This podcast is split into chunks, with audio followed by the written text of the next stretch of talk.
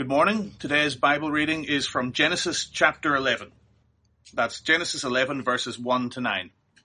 And I'm reading from the NIV. Now the whole world had one language and a common speech.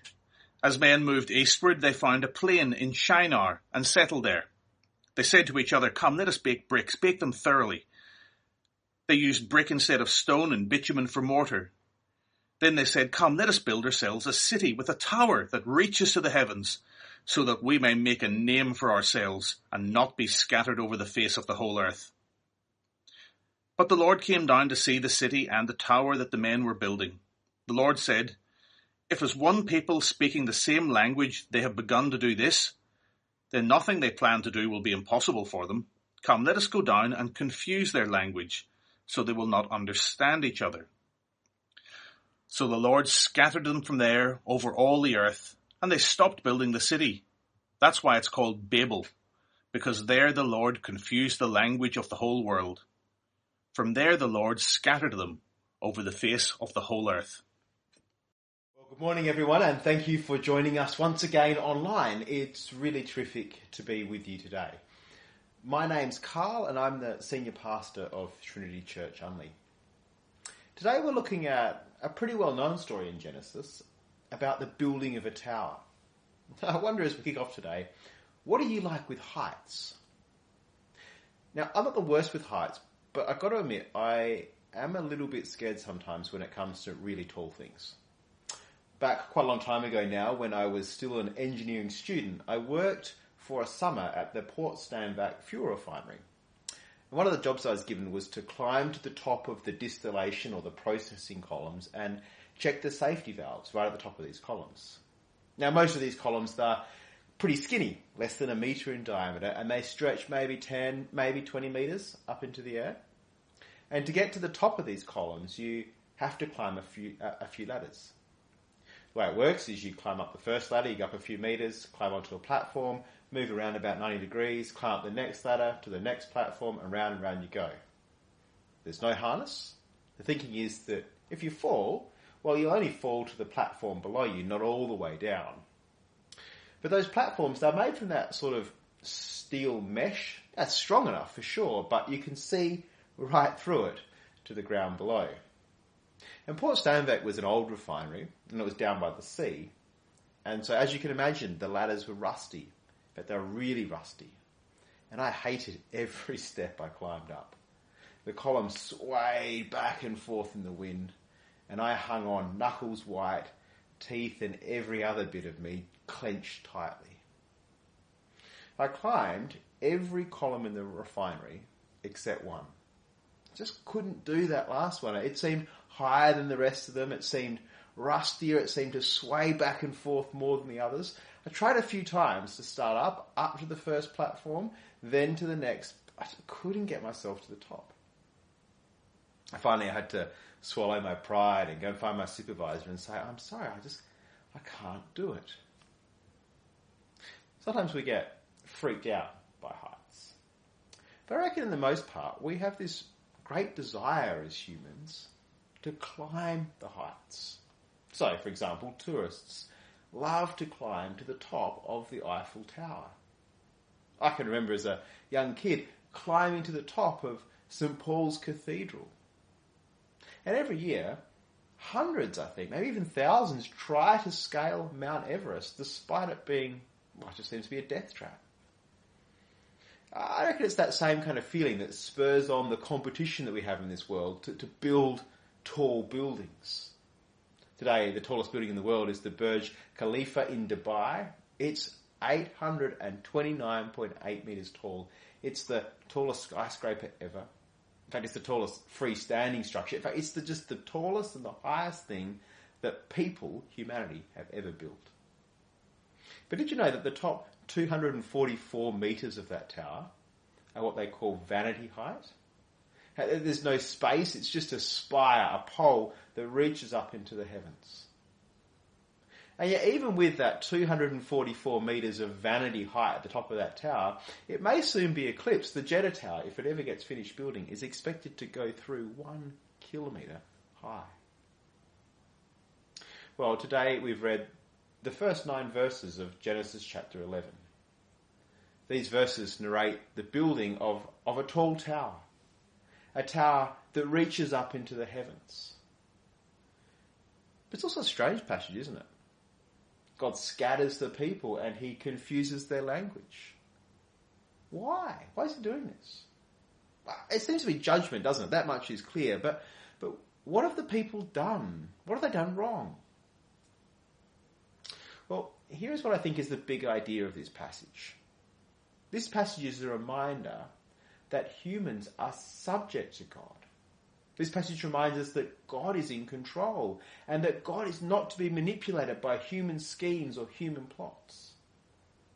Today we're reminded that despite our technological prowess, God is still in charge and that we as humans are God's creatures. We can't better God. I think this passage also helps us to see that we shouldn't try and manipulate God. Don't mishear me here. Sure, we should pray to God and we should plead with Him in prayer. We should be asking Him for our daily bread. But I think this passage helps us to see that our God is sovereign and mighty and powerful and all knowing. And it's wrong then to think that our God could be bought or bribed or manipulated, especially for our own ends. How do I get all that out of this story about a tower? Well, let's have a look at the passage together. It's a small passage, really, isn't it? The flood narrative stretched from chapter 6 right through to chapter 9, and this story, on the other hand, well, it's only nine verses long. Kind of has two sections to it. The first four verses are about human action, and the remainder of the passage is about God's response to this action. Let's start by just thinking about what happens in the story. Let me read to you the first four verses. The first four verses talk about the human action. This is what it says. Now, the world had one language and a common speech. As people moved eastward, they found a plain in Shinar and settled there. They said to each other, Come, let's make bricks and bake them thoroughly. They used brick instead of stone, and tar for mortar. Then they said, Come, let us build ourselves a city with a tower that reaches to the heavens, so that we may make a name for ourselves. Otherwise, we'll be scattered over the face of the whole earth. Verse 1 tells us that the people spoke the same language. And for those of you who have already read chapter 10 of Genesis, then you'll notice that this story must be chronologically out of order because in chapter 10, the languages and the scattering of the people, well, well, that's already occurred. That's already happened. And so chronologically, these verses come before chapter 10. Verse 2 tells us that the people are moving eastward. That means that they're continuing to move away from the Garden of Eden into the land of southern Mesopotamia and it's there that they settle. They find a home. They make for themselves baked bricks. Now, baked bricks are, of course, stronger and longer lasting than ordinary mud bricks, and, and in a sense, this represents new technology. With these baked bricks, it means that they can build bigger and more permanent structures, even if you can't find stone to do that with.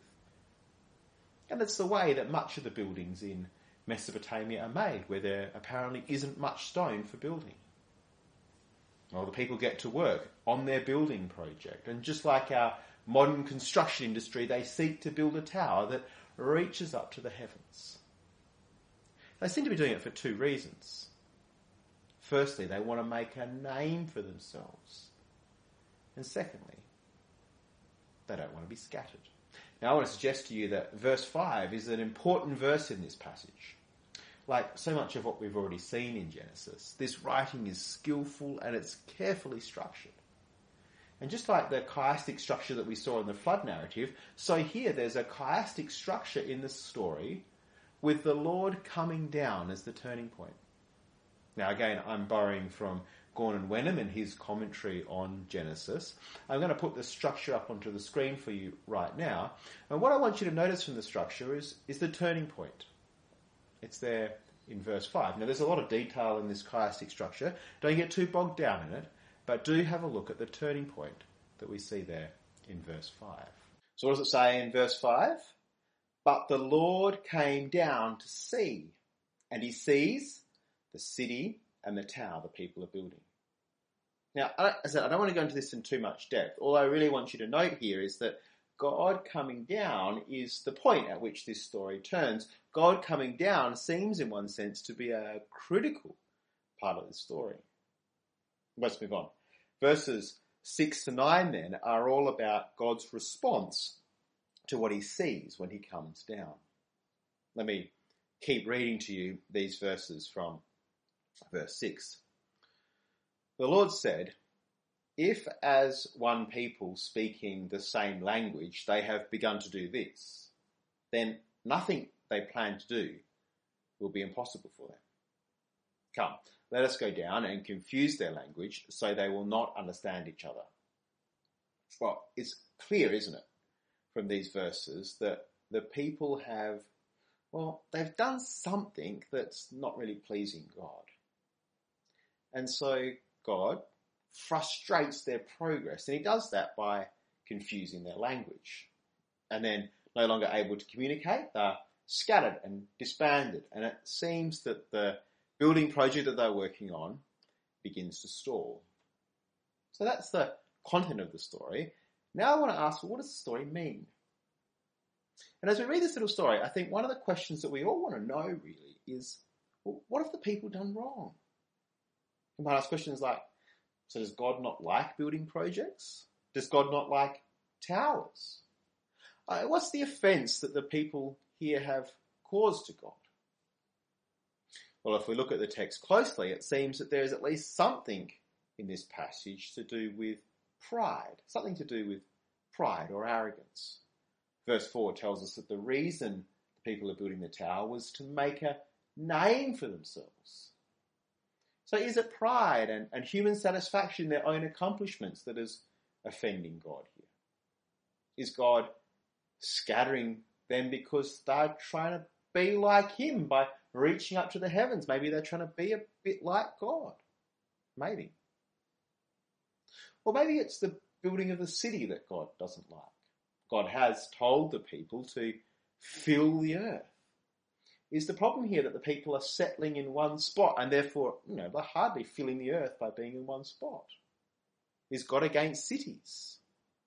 If that's the case, then the punishment kind of fits the crime, doesn't it? The outcome of the story is that the people are scattered.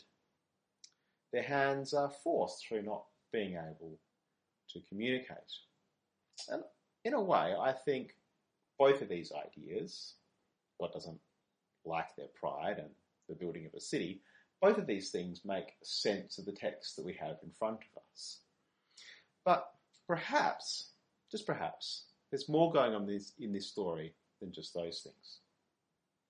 One of the difficulties we have in reading Genesis is that we're unfamiliar with the way that the ancient world works.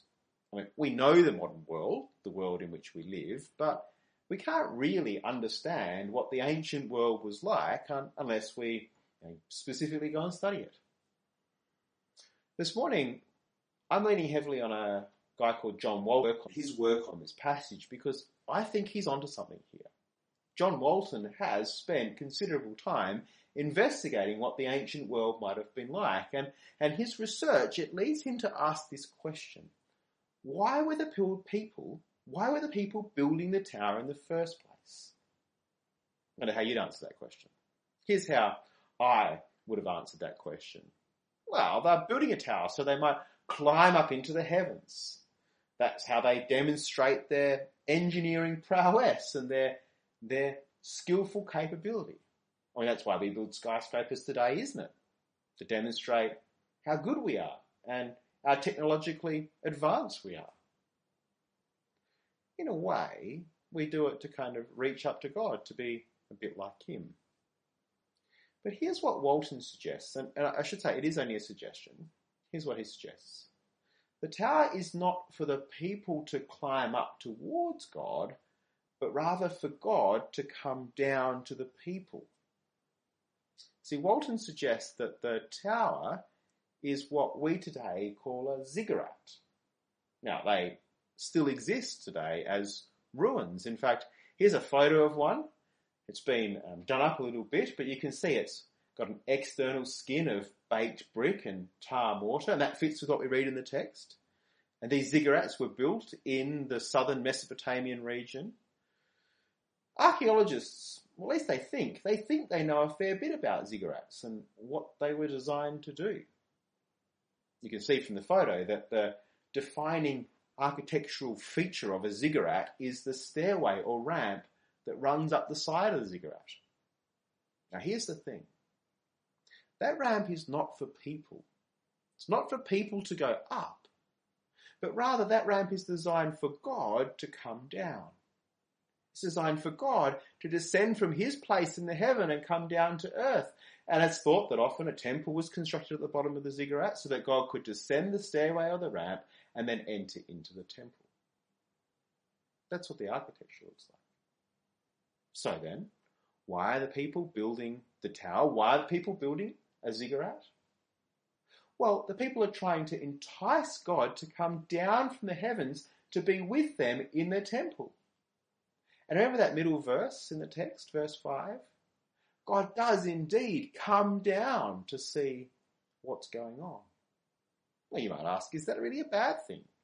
Since the tower is designed to be like a, a conduit between heaven and earth. Why does God scatter them and confuse their language for this? Well, perhaps the offence here is more to do with seeing God in the wrong way. So in the ancient world, it was a common thought that humanity had been created to meet the needs of the gods. You might ask, well, what sort of needs do gods have? Well, in the ancient thinking, they, they thought they would need food and drink and shelter, and that people have been created just to provide these things. And so, in the temple, these things were offered to God. And in doing so, and here's the crux of the point the people are trying to manipulate God for their own benefit. Here's the kind of thinking. Today, God, will feed you, we'll fill your stomach, we'll give you the finest loaf of bread. But next season, God, we expect you to send abundant rain. We've fed you, now you do your work in providing the rain. Well, God, here's a choice bottle of wine. But next season, we expect the days to be sunny and the nights to be cool and the harvest to be plentiful. In other words, the people think that by doing this they'll be able to twist God's arm. Now, I say this is only a suggestion about how we might interpret this story, but it does seem to make sense of the text that we have in front of us, and it does help us understand what the offence in this story is all about. It's about approaching God in the wrong way, seeing God through the wrong eyes. See, after all, we are creatures and God is God. We're part of His creation. And the true God doesn't have needs. God doesn't need to be fed by people, and He's certainly not obligated to send rain or blessings because we offer things to Him. Well, that's how we understand God from the Christian Bible, from the rest of the Bible that tells us about God.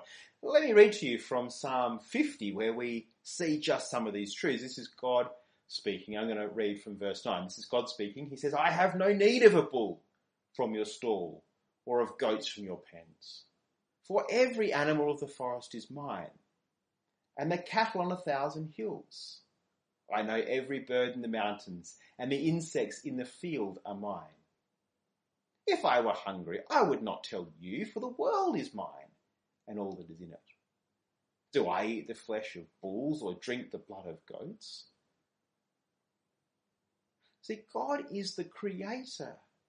That makes him the owner, and everything in this world is his.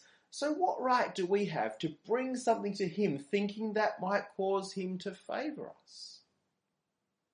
Maybe that brings the offence in chapter 11 to light, doesn't it?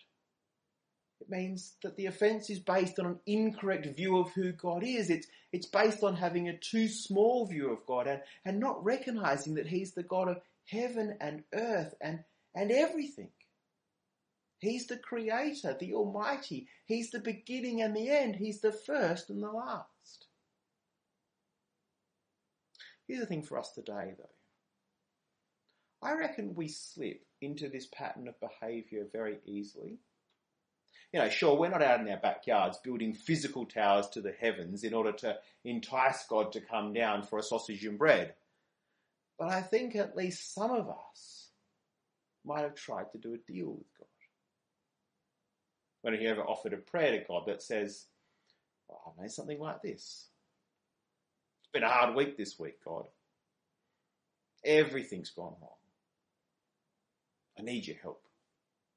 Please get me through this next meeting with my boss. Please don't make this be bad news. Now, if you do that, I promise I'll go to church on Sunday. Or maybe you say this, God, please cure me of the wart on my toe or the crink in my neck or that worrying mole I've got on my arm. And if you cure me from those things, I'll give a bit more money to the local charity. Uh, silly examples, really, aren't they?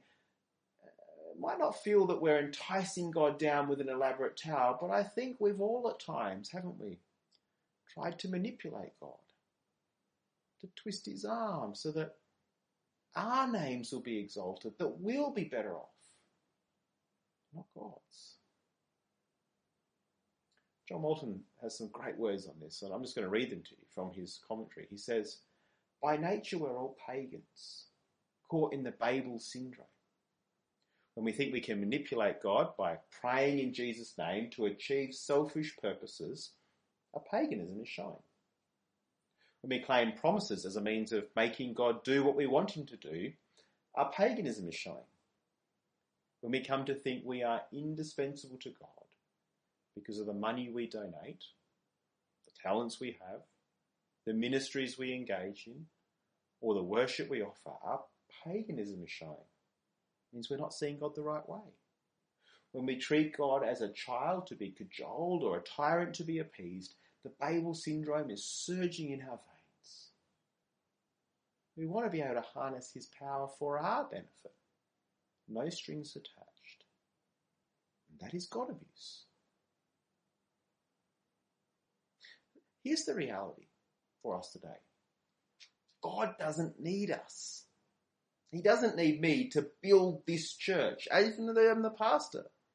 He doesn't need Mike, as good as his kids' talks are, to contact, to reach the families in Unley. He may choose to use us to do those things. He may choose to include you in the mission of saving others, and I pray that He does that. But here's the thing our God does not have needs that must be satisfied like we do as people. He doesn't need us. He's all powerful, all present, and all knowing. I hope that's a terrific encouragement for you today. God is bigger than us. He's more powerful than us. Yeah, and for me, that's so liberating and so freeing and so encouraging to remember. I've not messed up God's plans with my own stupidity. The last couple of months have been terrible in many ways, haven't they? God is still in control. And that's despite my inaptitude and all the mistakes that I've made. His will will be done because He's a mighty, powerful God. And the more we remember that, the less I think we'll fall into the trap of thinking that God needs us. So, part of the solution then to the problem that we see in Genesis chapter 11 is seeing God for who He is. Thousands of years after the events at Babel, God would once again come down from heaven, not this time via a stairway of a ziggurat, but in the birth of a baby. And in the birth of Jesus, in that person, we have a full and a complete picture of who God is. And it opens our eyes to what God is like. I love the opening verses to the letter of the Colossian, Coloss- church in Colossae which gives us such a powerful picture of who and what Jesus is. When I read these words to you, I just want you to see the, the size and the magnitude of Jesus. This is what it says The Son is the image of the invisible God, the firstborn of all creation. For in him all things were created, things in heaven and on earth, visible and invisible, whether thrones or powers or rulers or authorities. All things have been created through him and for him. He is before all things, and in him all things hold together. And he is the head of the body, the church. He is the beginning and the firstborn from among the dead, so that in everything he might have the supremacy. For God was pleased to have all his fullness dwell in him, and through him to reconcile to himself all things, whether things on earth or things in heaven, by making peace through his blood shed on the cross. If we see Jesus like this, as the creator, as the one of power, as the one in which all things hold together, the beginning and the end. We'll be protecting ourselves from having too small a view of God. And yet, despite all of this, despite the size of God, despite his power, his awe, his majesty, God does choose to work in and through us. Despite God being all powerful and not needing us, he still does work through people. Have you ever noticed how the events of Pentecost seem to kind of mirror or reflect the events of Babel? In Acts chapter 2, we read of God again coming down from heaven, this time in the person of the Spirit. And the disciples, they begin to speak in tongues, and the crowds looking on, they are utterly amazed because they hear them speaking in their own native tongues. The crowds had come from across the world. Many different languages and people were present at that time. They were represented in those listening, and yet each person heard them speaking in their native languages. And what did they hear? We hear them declaring the wonders of God in their own language. I hope this week we too will have opportunity to be filled with the Spirit. Of course, in a different way to what happened at Pentecost, but, but filled nonetheless to speak of the wonders of God.